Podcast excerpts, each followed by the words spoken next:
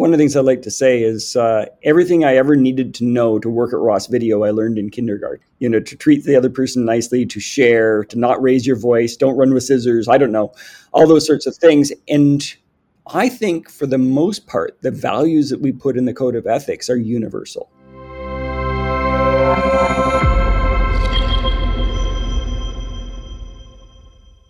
Hello and welcome to the DPP podcast, your regular dose of hobnobbing, discussions, interviews, musings and much more with technology and business leaders in the media and entertainment industry, and of course its ecosystem and orbit of suppliers and innovative technology partners. And that voice you just heard was Ross Video CEO David Ross, who we will hear much more from very shortly. I'm Edward Qualtrough, Editorial Director at the DPP, and I am pleased to introduce to you an interview with Ross Video CEO David Ross. David is speaking with DPP CEO Mark Harrison, discussing the formation of the company, the Ross Code of Ethics, half a century of growth, succession planning, the reasoning for an upcoming IPO, and plenty of other topics. So without further delay, here is that discussion with a little preamble from Mark about why he was so keen to have David Ross as a guest on the podcast. Now, the cynics among you may have taken one look at the DPP doing a full-length one-on-one interview with the CEO of Ross Video and thought, I wonder how much Ross paid for that. After all, that's kind of how the world works now, right? Well, wrong, actually. The reason we have an interview with David Ross is that I reached out and asked for one. Why? I'll tell you. Ross Video, you see, is a really unusual company. It's eponymous for a start. There aren't many family businesses in our sector. John Ross started it back in 1975, and now his son David is in charge. That's just two bosses in nearly 50 years. Not only that, the company has never had external investment, and it's still based out of their hometown, the little town of Iroquois in Canada. The company has grown consistently and made numerous acquisitions, but for all that growth and change, it always comes out highly when Devoncroft report on the most loved vendors among customers. You see, we talk a lot nowadays about leadership and culture, so it seemed a good time to me to find out about the leadership and culture of one of our industry's most stable, successful, popular, but unusual companies. That's why I contacted David. When you hear our chat, I think you'll be pleased I did. And hey, all his great insight and advice won't cost you a penny either. Welcome, David. Thank you very much for joining the DPP podcast. We're delighted to have you. Probably pretty much everybody in the media industry has at least heard of Ross Video or seen its name on big stands at trade shows. But for those that don't know the company well, just give us the quick history of how the business came about. Because it all started, I believe, in 1975 with a small aeroplane. Yes, it actually started in You could say it started in 1973 when my father decided he was going to quit his job. He had a friend named Jim Leitch, and a lot of people may know that the name Leitch is now morphed into Imagine Communications. And my father was working far too hard, dealing with a lot of issues in the company that he was in at the time, which was Central Dynamics. And Jim Leitch said, you really need to quit and start your own company. He said, there's an Image Video in Canada. There's a Leitch Video. Why can't there be a Ross Video as well? And so Jim Leitch named our company right there on the spot. But my father said, well, you don't understand. I've got a young family. I have a job like everybody else. I have a big mortgage. I have no money. And Jim said, surely you must have something. He says, wait, you have that airplane, don't you? And my father said, what? Oh, no. I had that airplane. There's some damage to it. I've had it. I've been repairing it in the garage of my house for the last 2 years. I just got it back in the air. And Jim said, sell it. Someday you'll have two. And to this day, actually, my father has made a point. He's 87. And he's still flying two different airplanes. Wow. So that's how he raised the money to start Ross Video. That was the only seed capital of the company. And in fact, one little known fact is, My mom says that we ate some dandelions out of the backyards. I think things were really, really tight near the end, and we did run out of money. And Dad's first salesperson, who is basically just a business partner, came by and said, "John, I think things must be really, really tight right now." And my dad's thinking to himself, "Yeah, I'm not going to get this project finished." And he said, "I trust you, and I think that you're going to deliver a great product to the customers. I'm going to pay you in advance, and then they'll pay me when you deliver it." And that got Dad over the hump. And so, you know, it's really nice that part of the origin story is not just this incredible story of an airplane, but also of kindness. Yeah, totally. And you joined the company in 1991, I think. Yes. And then took control of it in 2005. But I'm interested to know, David, were you kind of in love with technology from as long ago as you can remember, from when you could first walk? I think that happened in 1975 when my father brought home an IMSAI 8080 computer. It had, I think, 16K of memory, which was amazing for its day because I think my dad paid like $5,000 for it in 1975. And it ran on with a teletype and paper tape and front panel switches. But I learned how to use it. He tried to teach my sister, and I was always looking over the shoulder, my dad's shoulder, and they thought I was too young, but I turned out to be the programmer in the family. That led to, interestingly, I think, a teacher pulled me out of class a couple of years later and said, "David, we want you to know that you're too young to compete in science fairs." We'd heard a rumor, and I went, "What's a science fair, and what are you talking about?"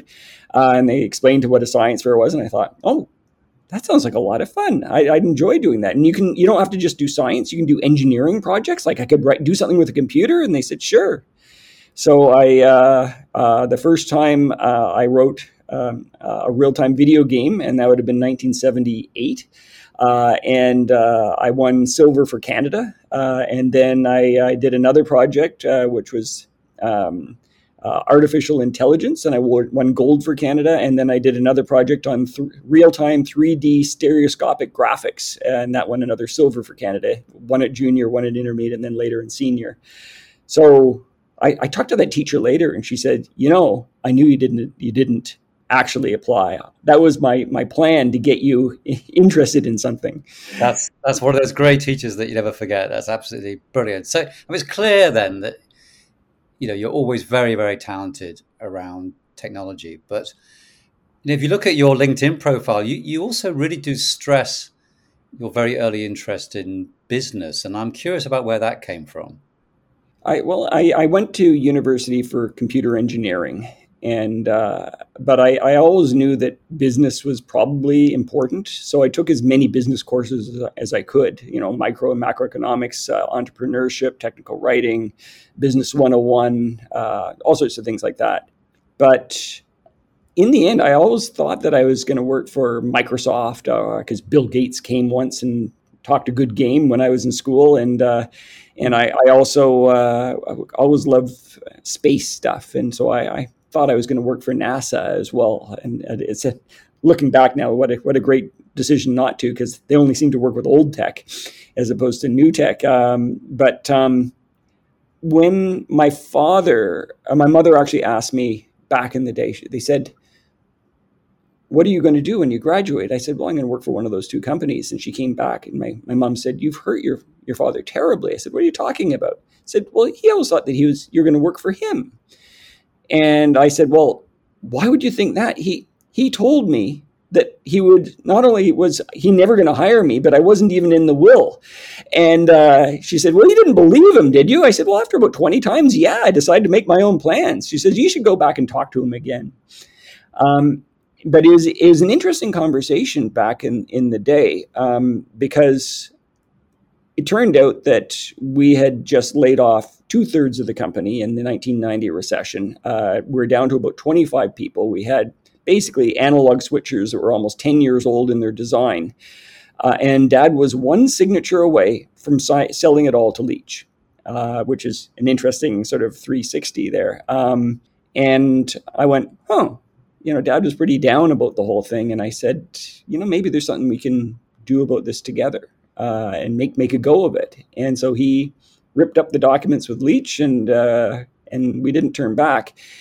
But within a few months of joining, he basically said, I'm going to start working on this new product line, which became Ross Gear and then Open Gear. And you've got the switchers. Good luck. I'm 26 years old, and all of a sudden I'm in charge of all Ross Video switcher R&D. And I know this is a long story, but all of a sudden I realized I really need to up my game and learn about business and management. So I read every single book I could. Because I was terrified. I'm an engineer, business. They teach you a little bit, but not enough. And I even had taken some courses. So I was even famous for being the only person I know that competed in a half marathon race while also listening to a business book on audio. Okay, so it wasn't that your dad could see that you were a natural entrepreneur. It was actually that you kind of had to learn on the job. It was a matter of survival. Oh, absolutely. I started out by doing some things that I thought were maybe smart or right. And then, somebody would quit and I'd learn, oh, that didn't work. And I'd try something else and somebody would quit or get upset, and fortunately I learned from a lot of my mistakes. And in that process, did you start to evolve a set of principles that actually would stay with you, would endure in the years ahead? I think I learned a lot from my father, for sure. My father, you could say, is the spiritual father of the company as well as the founder. He would tell me all sorts of things and things like, David, we don't ship crap or something like that. And he'd tell a story about this. And we'd talk about business around the dinner table from time to time. And so I'd understand some of the problems that, engineering is easy and people are hard. That was a pretty much the basics. But I think in some ways, things really turned around about 1997. So I was about 6 years in. And we previously had one director of sales who I looked up to and taught me a lot about business and things like that and pushed me to get out there. And he decided to move on to a different company, and I hired another head of sales. And, we just looked at qualifications and maybe not, disposition. And over time, we started seeing behaviors that would work maybe in other companies, but just seemed totally foreign to the way that we had run the company before. And in 1995, I moved up to Ottawa to start the Ottawa lab. So I went up with, myself, three people and a co-op student, and that's what became our Ottawa operation, which now has 600 people. And we got to a point where we knew we had to let this person go. And it was painful because the person was working hard, cared about the job, but was doing things that upset customers, upset our employees, upset us. And so the day we let him go, I went back to my office at home, looked out the window and said, what went wrong? How did something go so terribly wrong? And I was also angry because how could somebody take my company and start giving us and me such a bad reputation that was developing in the industry with important customers? And I wrote down in 20 minutes the beginning of really what was the Code of Ethics. And I called it the Ross Video Code of Ethics. And I probably almost put my fingers through the keyboard. I was so passionate about all the things that were the opposite of what this person had done. And we will do this, made it very, very positive. And I threw in a number of things that I felt that were really meaningful things that my father had said over the years as well. And the reason I wrote this down was I realized I'm in Ottawa. These things are now happening in Iroquois, our other head office, and I'm not there to watch over it. And my father was often in the back doing engineering work and things like that. And so how do you guide people without being there? And the bottom line was to write down what you believe in a way that people will remember it. And we then took that document back around 2000, only about 3 years later, and we split it into the Code of Ethics and the Ross Culture documents. The Ross Culture is a little less known, but it's still quite meaningful for how we treat each other in the company. And the Code of Ethics was how we treat everybody outside the company.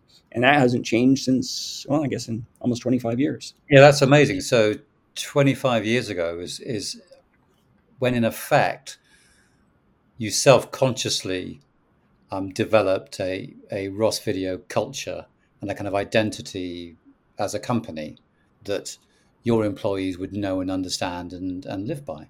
Yeah. In hindsight, I now view that as the most important document I ever wrote. It's like the Constitution of Ross. It's the guiding principles of everything that we do. And what I found interesting, I mean, I don't know if you're ready to talk about it now, but we made it super simple so that people could remember. I really didn't want it to look like it was written by committee. I wanted it to feel like more that it was written in a moment of stark honesty and passion. And so number one is really simple. We'll always act in the customer's best interest. You know, not the shareholders, not the employees first. You know, customers pay our bills. That's our philosophy. And, you know, we're going to treat them fabulously. And then I realized one of the things that is core is we will understand our customers' requirements is number two. And so you can't just say, oh, we're going to do right by them. Well, what is that? You know, it's kind of like the platinum rule. It's not, you know, do unto others as you'll have others do unto you. It's like do unto others as to how they would like to be treated. And so understanding your customers' needs, I think, are critical. And then there's the famous one, number three, which is, you know, we will not ship crap, and we'll keep our promises. We'll be great to work with. So these are all really famous ones in the industry, and they can you can put really fancy words beside them. Like, you know, there's an orientation statement, and there's a quality statement, and there's a, you know, an authority statement. Yeah, there's a bunch of types of words that you could use, but it's easy to remember. And the last one is one that's also frequently quoted, which goes something like, I don't have it in front of me, so I'm doing it off the top of my head, is in times of customer or company crisis, when there's no one around to make any required decisions, do what you know in your heart is right. And then it says in brackets, you may rent helicopters if necessary. And that's an empowerment statement. And you could say that in a very corporate way, but talking about telling people that they can do what in their heart is right, I think rings true. And then giving them the visual of renting helicopters if required, I think shows how far they're allowed to go. And so things like that, you know, become legendary inside and outside of the company and lead to some fabulous behaviors. I'm really intrigued to learn from you now that actually this was born out of a moment of jeopardy. Yes. And, you know, it always struck me that there must be a burden to having a company that carries your own name, because there's nowhere to hide. If it goes wrong, it's kind of you that's going wrong. So it really interests me to learn that it was that jeopardy that motivated you. But then what's so interesting is that you came up with a code of these 9 statements in response to that. It's like a piece of personal frustration, but that then proved to work so well for so many other people. That's what's intriguing, that it wasn't just for you, it was for everyone. One of the things I'd like to say is everything I ever needed to know to work at Ross Video, I learned in kindergarten. You know, to treat the other person nicely, to share, to not raise your voice, don't run with scissors. I don't know, all those sorts of things. And I think for the most part, the values that we put in the Code of Ethics are universal. I think it spans culture, it spans different people, backgrounds, age, you know, geography. People just want to be treated well. People want you to be treated fairly, for you to pay attention to them, and to not rip them off. And it is, when people read the Code of Ethics, I think they can expand on that in their minds of going, this is the tone of the organization This is the sort of place, and they can fill in the white space in between, I think, as well, because they get a really clear idea of, you know, what David or management would want them to do, because it's so simple. Yeah, yeah, that is really interesting. But in these days of KPIs and, you know, measuring everything, some of these don't look at all easy to measure. In fact, the ones that you begin with, you know, we will always act in our customers' best interest. You know, it's hard to put a KPI on that, isn't it? It is. Maybe one of the beautiful things is that means it's really, really hard to copy. Ha! That's a great point. Let's say a bit more about that.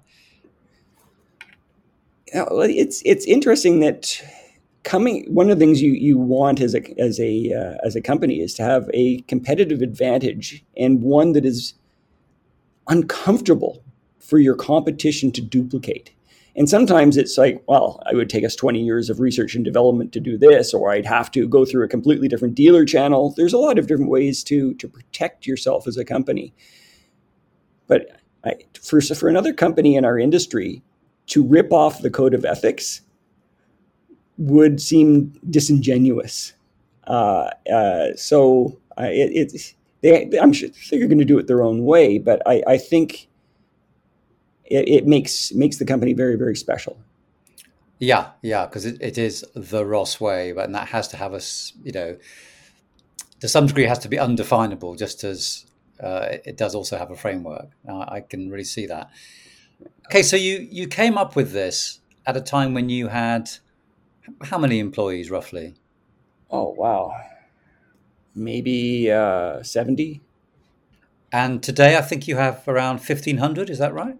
1,550 the last time I looked. And during that period of growth over the last 25 years, kind of 20-fold increase in headcount and some, but you've also acquired a lot of companies, 19 or so, is that right? Correct, 19. So just tell me a bit about what it's taken to maintain this code and this culture through all that change and all that growth. Oh boy, that's a big topic. Well, there's a number of things. Let's start with acquisitions. I have a rule that I don't know if I've heard anywhere else either, and it's that we don't buy a company more than 10% of our size. If you look at our industry, there's some notable examples of mergers and super mergers and things like that. And from the outside in and from things I've heard, those can lead to some phenomenal culture wars, and also people like just trying to survive. Because when they're going to let half the sales force go, what are you going to do? How are you going to stand out? And there's some positive and negative ways to make that happen. You can put a knife in the person's back beside you. And all of our acquisitions, I think, have been good news stories. I buy small companies that I think are gems, the next big thing. Sometimes I call them occasionally Charlie Brown Christmas trees, that they don't look so great when you start. You wrap a blanket, Schroeder's blanket around the base. You put some decorations on them. You give them love and feed them and water them, and all of a sudden you end up with wonderful companies. But with these acquisitions, there's not too much upset. We give them more as opposed to slash and burn from the point of view of, accounting savings. They are always adjacent. They rarely overlap with anything we already do, so they have their space. But the other thing we do is we usually tuck them underneath an existing Ross product manager and put them in parallel with another Ross team. So, for example, if we already have robots and we buy another robot company, they become part of the robot team. Well, these cross connections and top-down connections, there's no doubt what the culture is. There's no doubt for these people to learn, how we do things. And also, there's lots of time for course corrections over time. We sit there and go, okay, they're drifting over there. What do we need to do? Let's pull it back in. Let's give it a nudge. Oh, maybe that person actually doesn't fit in. Oh, it's okay. They self-selected out anyway. Fine. Things like that. And you end up bit by bit, 10% by 10%, growing the company in a way that it doesn't change. And the other thing is, you know, the things we believe in are pretty universal. Almost everybody, you know, wants to become part of a company that's like this. And I have to say that I've looked at it, and well more than 50%, maybe 75% of all the companies I've ever bought was their idea. Oh, that's interesting. And almost none of those companies were shopping it to anyone else. They, you know, I've heard many, many times, even at this past NAB, quite a few times, David, my company's not for sale, but it is to Ross. Only Ross. You know, I believe in my company. I love this company, but you know, I'm getting older, or I need some rocket fuel for, you know, be part of a larger entity. You're the only entity that I would want to be part of. And is that happening increasingly as your reputation as a good buyer is building? Absolutely, yeah, more and more, and because we're getting larger, so we touch at the edges of more and more companies. We partner with more and more companies, and they get to see not just what we have written on the wall, but they meet our people. And usually they'll say things like, I've been waiting to find the idiots in your company or something like that, because they're everywhere. But I've been working with your guys. I haven't found one yet. And I, you know, I find I love working with your people. They've been so enthusiastic. Everybody's so happy. You know, how do I be part of that? And things. But there must be a very thin line between that kind of warm and welcoming culture of the parent company kind of wrapping its arms around you, and oh my God, we've just been subsumed into the Ross cult. You know, oh my God, these are the guys. You know, the guru wrote this code of ethics back in the day. Oh God, here's the session in which it's rammed down our throat and we all have to learn it. You know, how do you manage to make that process of kind of assimilation and acceptance of an existing historic culture not feel like indoctrination? I think it's because the message is so easy. There's so many examples I can think of where if a company was run with a different tone than what we do, you know, maybe over-promising and under-delivering, cutting quick and dirty deals, you know, underpaying employees, pushing them too hard to unrealistic expectations. They come into Ross, and my understanding, you know, is or my position on this is those things all go away.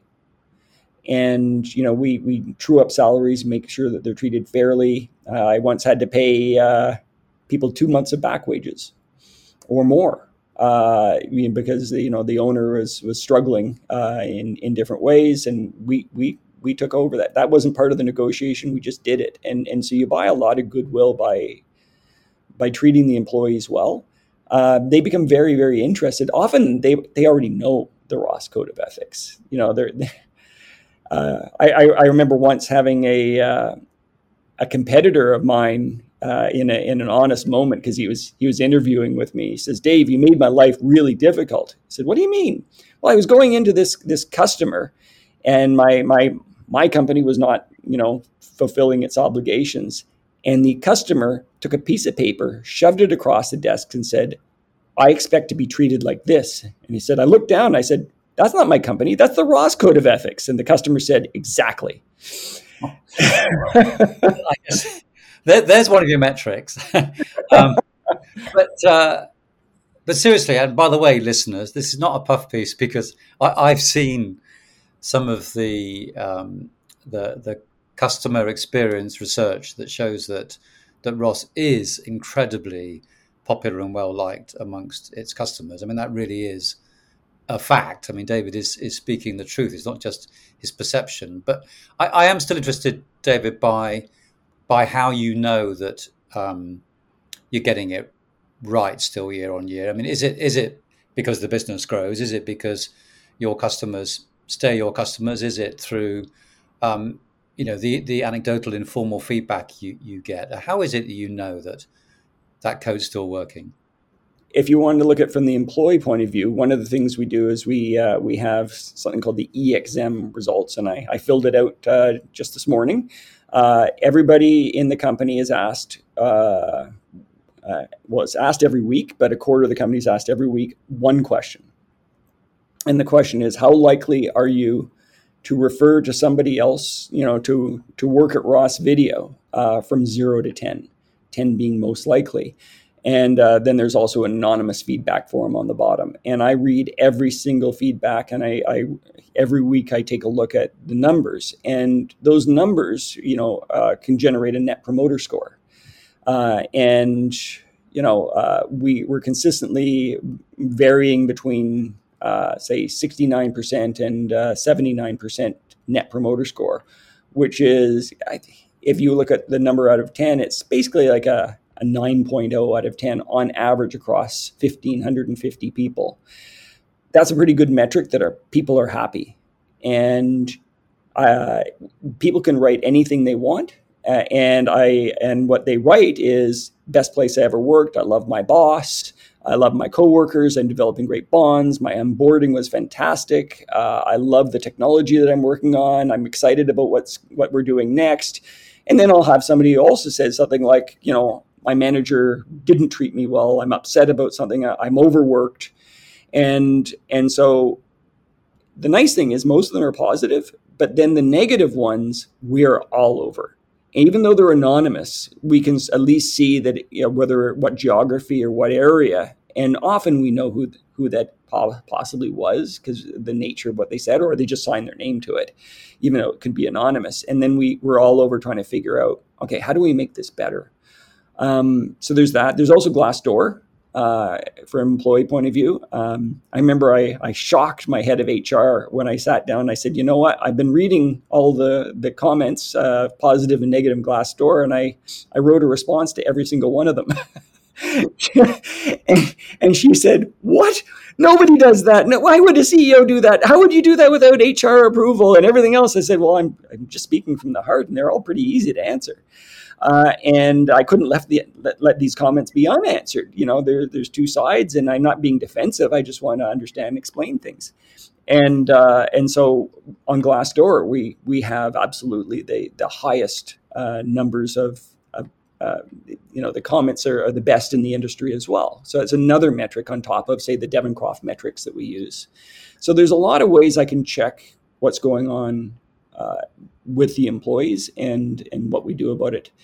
Of course, anybody can email me or find me as well. I also do coffee with Dave and lunch with Dave, where I'll meet with 4 or 5 people, you know, once or twice a week throughout the organization, usually new people, but also some people from all over. And sometimes I'll do it in the evening if I want to catch the guys in Australia or something like that, or in Europe. And then we just chat about whatever they want to talk about and answer any question they have for usually half an hour or more. And that gives me a really good pulse as well. Real human anecdotes is worth it.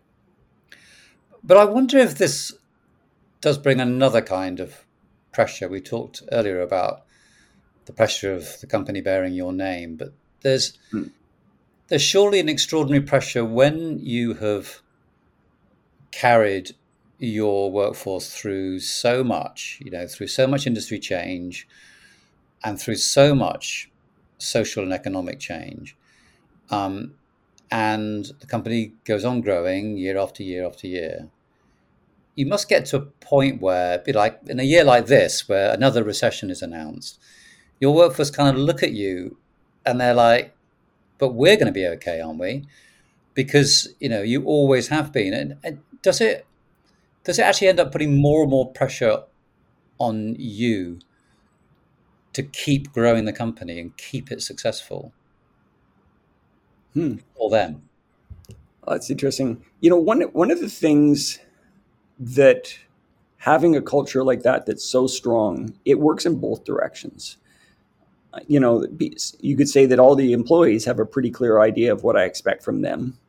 But as a result, because I wrote it down, I am held accountable to those exact same things from them up to me. And I think without that, it's very easy for a CEO to go, well, times are tough. Everybody, we're going to cut your wages. We're going to fire a bunch of people. We're going to get tough. We're going to put a new regime in because this is the new times or whatever else. And we have to do it. And when you have that relationship and an expectation from your team, it's a lot easier to just make decisions that are in line with everything you've done before. And the advice I get from my HR and all my managers and even, employees that are talking to me all aligns. So the path forward often is exceptionally clear. It's not hard, it's easier. An example is when the pandemic came out, I don't know if everybody knows this, but, we immediately shut down the factory for 2 weeks because we didn't know how safe it was and we wanted to protect our people. And of course, 2 weeks, that's half a month's production. Yeah, the numbers were not good that month. But we protected our people. We figured out how to put them into two 12-hour shifts, working 3 days in a group so that if one shift got sick, the other shift didn't catch it. They never met. And then we also got scared because sales that first month or so dropped drastically. All business stopped in the world, it felt like, and we didn't know what was going to happen next. So we came up with an idea that was Lifeboat Ross. And I said, you know what? We're going to take care of everybody. We're not going to let anybody go in this period. But sales are down. We need everybody to take a pay cut to 80% of their salary. So 20% immediately, myself included, everybody's going to get 20% off. But I want to be fair. And there is less work, except in R&D and sales and marketing, where in theory there's more, but still, we only expect you to work 4 days a week. I don't expect you to work any more. Your hourly wage is still your hourly wage. And everybody was relieved and happy, and they trusted us, that we were there taking care of them and not taking advantage of them. A little while after that, things started to pick up and people did some amazing smart things to make the business go better. So we went back to 100% and morale went up again. It's kind of funny. You morale went up when you cut people's wages, and then when you gave them their hours back, morale goes up again. It was really interesting. And then later in the year, we realized with some government assistance and things like that, we're going to do really well. And we're an open book company. All of our employees see all of our metrics, all of our profits, the top line, everything. And we have 400 employee shareholders as well. We're an ESOP company now. So we're a family and employee-owned company. So I said, I can't hide the fact that we've made a ridiculous amount of money this year, or it looks like we're going to. We're still about 4 months away, but the trend is clear. So before even the end of the year, I went back and I made everyone whole. I said, you know what? Some of you may have worked 5 days a week. Some of you didn't. I don't care. Everybody lost out on some money. We're going to give everybody all those missed days pay right now. So we paid out something like $4 million to the employees, totally unexpected. That went pretty far.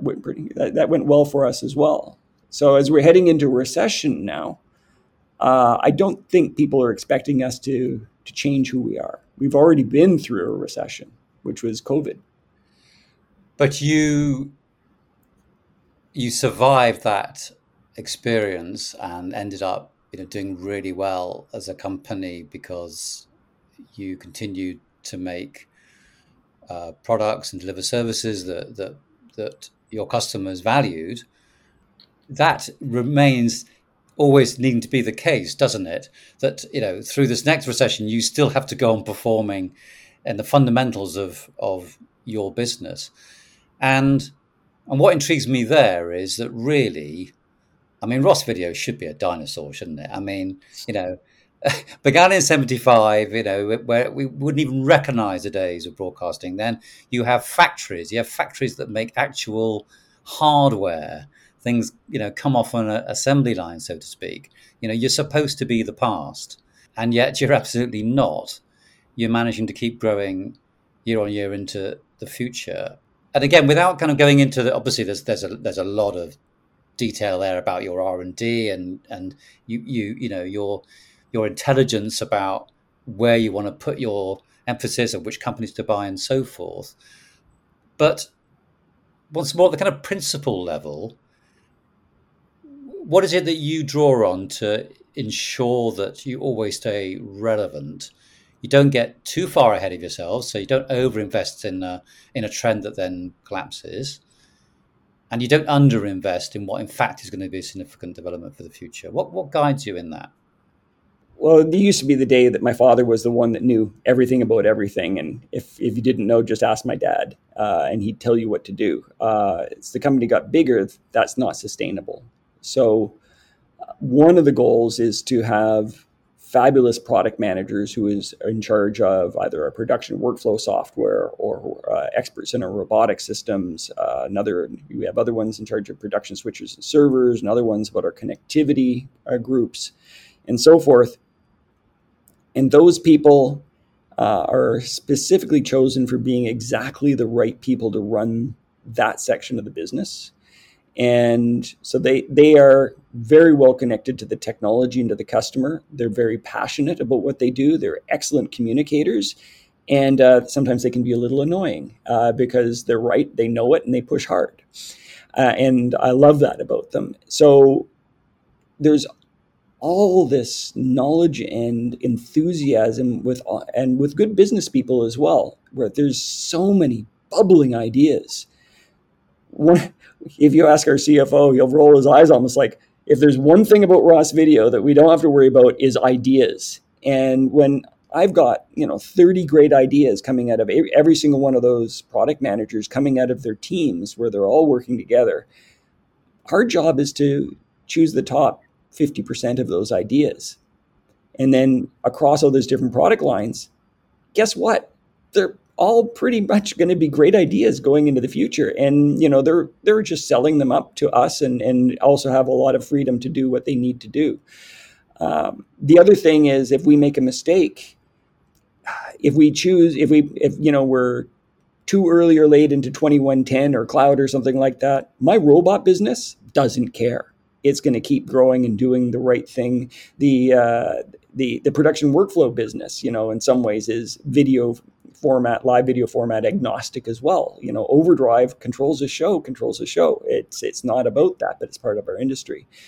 And then if I mess up on those, but we get it exactly right on the right video format, saying, 12 gig SDI is going to be here longer than anybody knew, and we're going to be at the forefront of that, then that's going to pay for everything else. So we call it lots of legs under the table, and it adds a lot of stability for us to make up for mistakes that happen. I tell a story to all of our product managers. It's a legend of Microsoft, that there was a moment where DOS was all their money. So maybe DOS is where they should be investing. But on the other hand, people said that, they make the applications too. Maybe they shouldn't have the operating system. So IBM has OS2. Maybe they should go with that. And then there's this thing with Apple's doing. It seems early days, but maybe they should have something that, like Windows, that should go after that. And so what did they do in that decision point? They actually did all three. Mm. And when it became clear that Windows was the winner of the future, they dropped work on the other two and then looked like they could read the future. When in reality, they just hedged their bets. And it turns out that, unlike roulette, the world isn't necessarily, against you. That you in business, you can bet on all three. Code of Ethics number 7, David, is we will treat the competition with respect, I notice. And then number 8 is we will cooperate with and help other friendly companies. Yeah. So for you, actually, being open and being cooperative is part of your competitive advantage. Oh, absolutely. We won an Emmy for it. So when we launched Open Gear, one of our problems is we basically had something called, Ross Gear Digital or something like that. And we had 4 DAs. How are we supposed to compete with, established companies like Miranda and Grass Valley and the rest, and Evertz, that had full HD product lines already? We were dead. Well, maybe not so dead. We realized that there's other friendly companies that were also sort of competitive companies, because they could be making whatever we're making. And we said, we're all in the same boat here. We need to catch up. Why don't we work together and fill out the portfolio really fast and give our customers choice, acting in the customer's best interest? and we would be the only open portfolio. So we have a differentiator in the entire industry. And I mean, it's now probably the biggest glue line, you could sort of say, in the entire industry. I think it's worked very, very well. The other thing is there's been a lot of layoffs with a lot of our competitors right now, because we've been trying very, very hard. This is one of the hardest ones to do, is to treat the competition with respect, because you want to be competitive at the same time. But we do hold back, and I think it helps. That I don't think we're too hated in the industry, even by the competition. So those people say, I've always been watching you, I've had my current job, but when I was out and I realized that maybe it was time for me to leave this company, Ross was my desired destination, as opposed to the company that I was taught to view as an evil competitor or something like that. So it worked extremely well for hiring. And then finally, both of those sides of things worked really well for acquisitions, because, we actually gave a lot of smaller companies or adjacent companies a leg up along the way when we didn't have to. And it goes a long way in the end. There's karma in this industry. Now, there's just one other thing I want to ask you about regarding your principles and your philosophy, and it's around the company's involvement in social responsibility, in community work, in charity work. Ross is building quite a reputation around environmental sustainability, for which you're beginning to win awards. And I watched a video that you recorded a couple of years ago when Ross became the first Canadian compassionate company, which is a lovely thing, worth people looking up, because actually this is a program that's been started by a hospice association, I believe, isn't it? Yes. But you spoke very eloquently in that video about the fact that engagement in causes like this do have to carry business benefit, as well as being about just doing the right thing. And I admired you, by the way, for being open about that, expressing the fact that the two things have to go hand in hand. But again, how do you go about thinking about that and about the decisions that you feel the company should make that are the really effective places for you to engage socially and to show your social commitment, as well as getting a business benefit out of it? Let's think about the workforce today, especially the workforce that we have in our industry. We have exceptional professional salespeople. We have product managers that are experts in industries. We have fantastic hardware and software developers and development teams and so on. They can work anywhere. If they, especially in today's employment situation, there's millions of jobs, that are unfilled everywhere. So I actually gave a talk, I don't know how many years ago now, but and then I did a LinkedIn post recently on, you should treat your employees like they're volunteers. And because effectively they are. I think maybe back there was an idea in the 60s or 70s or something like that, people were terrified of losing their jobs and they will do anything for the income. And you can abuse them as much as they want, but as long as you give them a paycheck, they'll do whatever you ask. And that time is long, long gone. But the management thinking of that still persists in a lot of companies, that they can be abusive towards their people and think that they're going to stick around. And sometimes they do, out of momentum and or fear, but are you going to get the best out of those people? When we have a commissioner that goes into a customer's location and they show up, and sometimes that some cables need to be soldered, some wires need to be pulled from the roof, and a third-party piece of equipment from your competition has to be commissioned first, but there's only a few things that need to be done. You can have an employee sit there and says, well, call me when you're ready. I'll go back to my hotel room, or I'll go home. Or, well, I might as well help you out. I think I can help you. And I wasn't brought in to do this, but it seems to be the right thing to do. And by the way, it looks like we're going to be here till 11 at night because everybody's coming in tomorrow morning for training. So let's do that. That sort of behavior is only done when that person feels like they're not being taken advantage of and that they're being done right by. And then that gets passed on to the customer. The customer sees that and says, that is the best I've ever been treated as a customer. I want to buy more from this company. And so the cycle just goes on and on. I can't tell you how many times a customer said, if you made product X that you don't make today, I'd buy it from you. What a difference from when we're a 25-person company when they wouldn't even buy what we did make. And you had to argue for weeks just to get attention. And it's all about developing a reputation. That reputation is from people, not from marketing. It's from real experiences.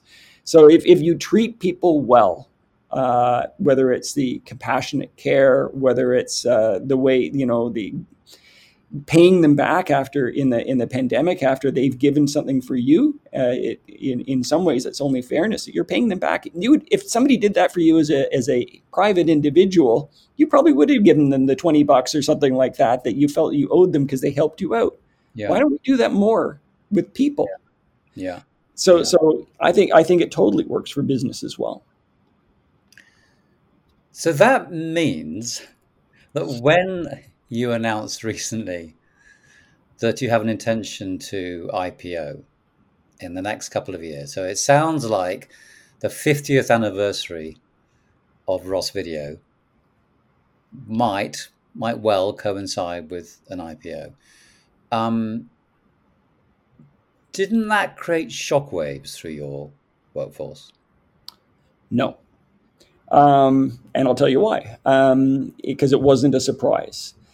One of the things that any good company does is they talk about succession issues. What happens if this person quits or this person gets promoted? How are you going to refill the position from behind? And of course, one of the things that even your board of directors asks about, as well as every employee, what happens if David Ross gets hit by a bus? And so I have to think about these things. And I didn't think about it as much maybe when I was in my 30s, and my 40s. And now I'm into my 50s. We're still working at the same crazy company. When I turned 50, I sat there and said, okay, now I got to start thinking about this more seriously because I'm not getting any younger. I was doing half Ironman when I was 50. So I wasn't worried about my health. But I did have to answer that question. And so then you think about the succession of Ross Video and what are my options? So let's talk about that a little bit first. So my options are do nothing. As an engineer, I call that the null set. And that is not really nice and it doesn't really answer the question. The second thing I could do is I could sell to a competitor. And for a company like Ross, I'm not quitting. So I'd have to work for that competitor for decades maybe. Well, that doesn't sound like any fun. I remember talking to one company who said they wanted to buy me and they said, oh, it wouldn't be so bad. You just come to us for every decision. I was like, that's not what I wanted to do. I don't need that now. So then that company actually also said, by the way, we've got manufacturing, so we'd shut yours down, which is in my hometown. With hundreds of people that I know and trust me. And then, by the way, there's a couple of other product lines that overlap. So we'd keep ours. And we think our salespeople are better. And we don't need your back office people. And probably we don't need your salespeople and so on. And it's like, I said, you're the worst salesperson in the world to this person. But I thought it was a great wake-up call for what it could be like for me to sell to Ross or to sell Ross to some other company. So I didn't like that. So what's my other thing? Because I have, the board of directors is saying, what's the succession plan? And it's, in my case, it's not my position, it's ownership. So the other one is private equity. Well, that works just lovely in our industry, doesn't it? So with private equity, again, you end up with somebody who bought you because they think that you're doing something interesting, but they want to put their mark on you. They want to change your direction. Well, I like our direction. You should go all software is one of the current thoughts. Well, I like our manufacturing. I think we're doing just fine. Thank you. We should slim you down. We should bulk you up. We should put you in a loss. We should load you up with debt. Who knows all of these things? By the way, 7 years from now, we're going to sell you to somebody else and you don't have any say. And in the process of that, of course, we're going to make you look good. We're going to put some lipstick on you. You're going to let half your R&D and customer support people go and let the next people find out that the company's hollow. But we made our money. And I'm like, and I'm still going to work here? Well, that's not going to work. What do I have left? There is nothing left to solve the question except going public. So one of the interesting things is most companies that go public in our industry are actually already owned by private equity or investors or something like that, or they're mired in debt, and so they lose control of their companies. I still own 80% of the company at Ross, and the employees own the other 20%. If we go public, I still have a command and control position. That is highly unusual as a public company, especially one that's 50 years old, especially one of our size that I expect to pass through the 400 million mark this coming year.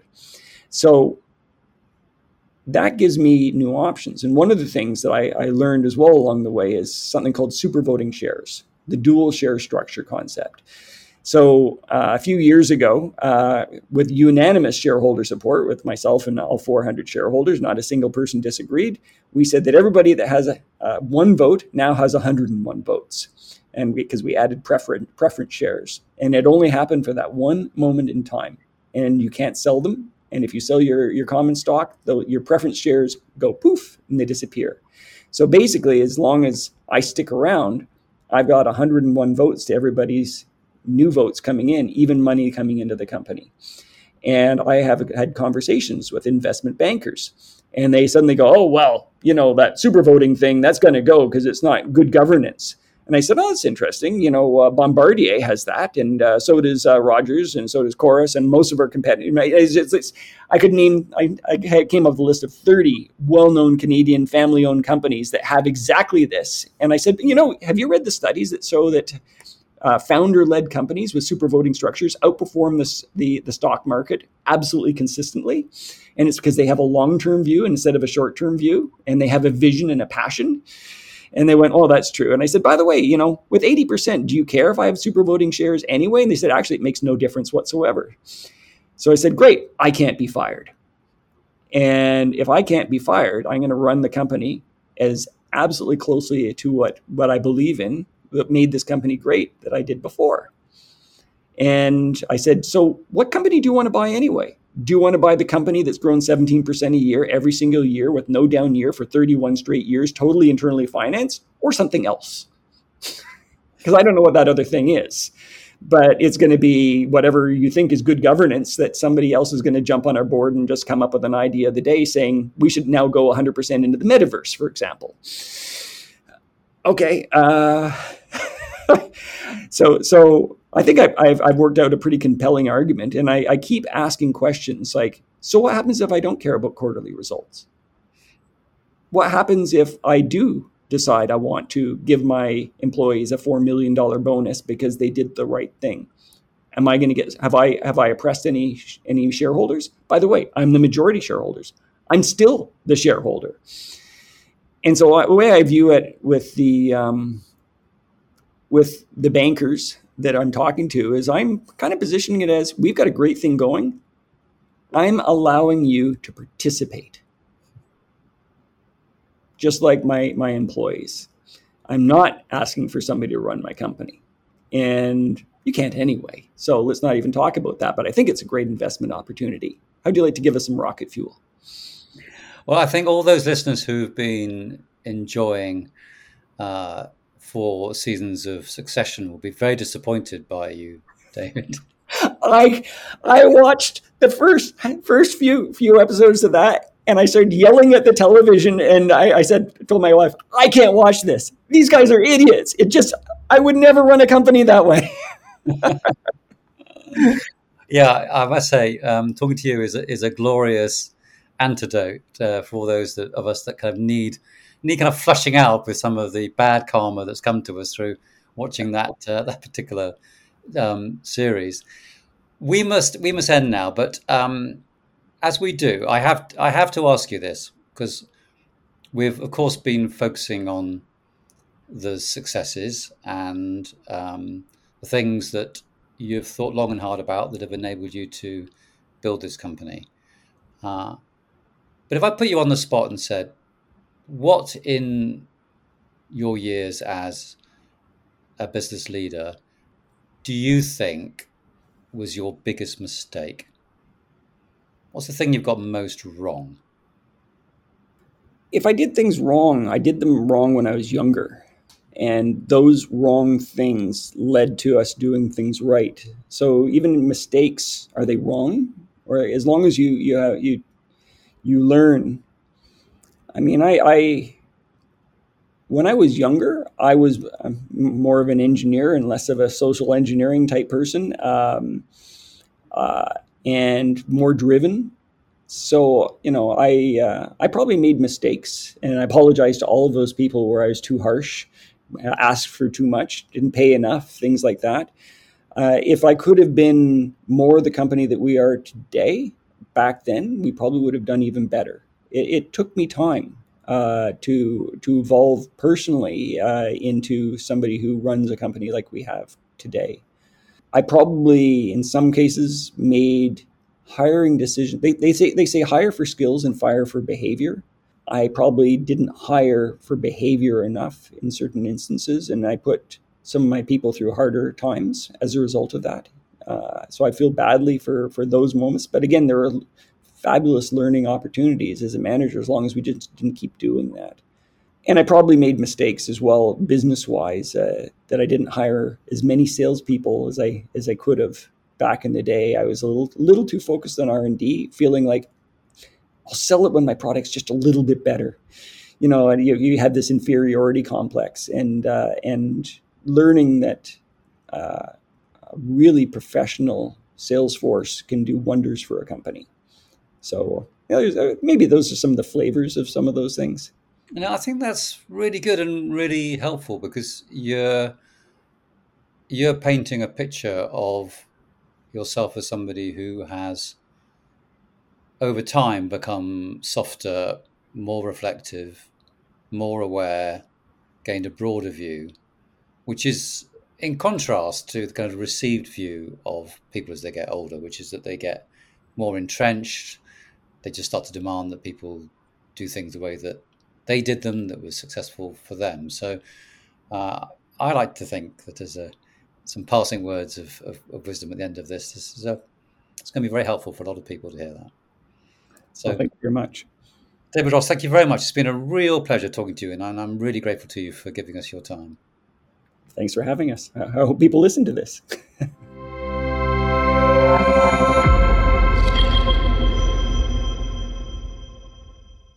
That was the DPP's Mark Harrison in conversation with Ross Video CEO David Ross. Thank you very much for listening, and make sure you are subscribed to the DPP podcast so that it materialises in your feeds at the earliest opportunity. And I do hope you will join us for upcoming episodes from experts and industry leaders in media, tech, entertainment and broadcasting.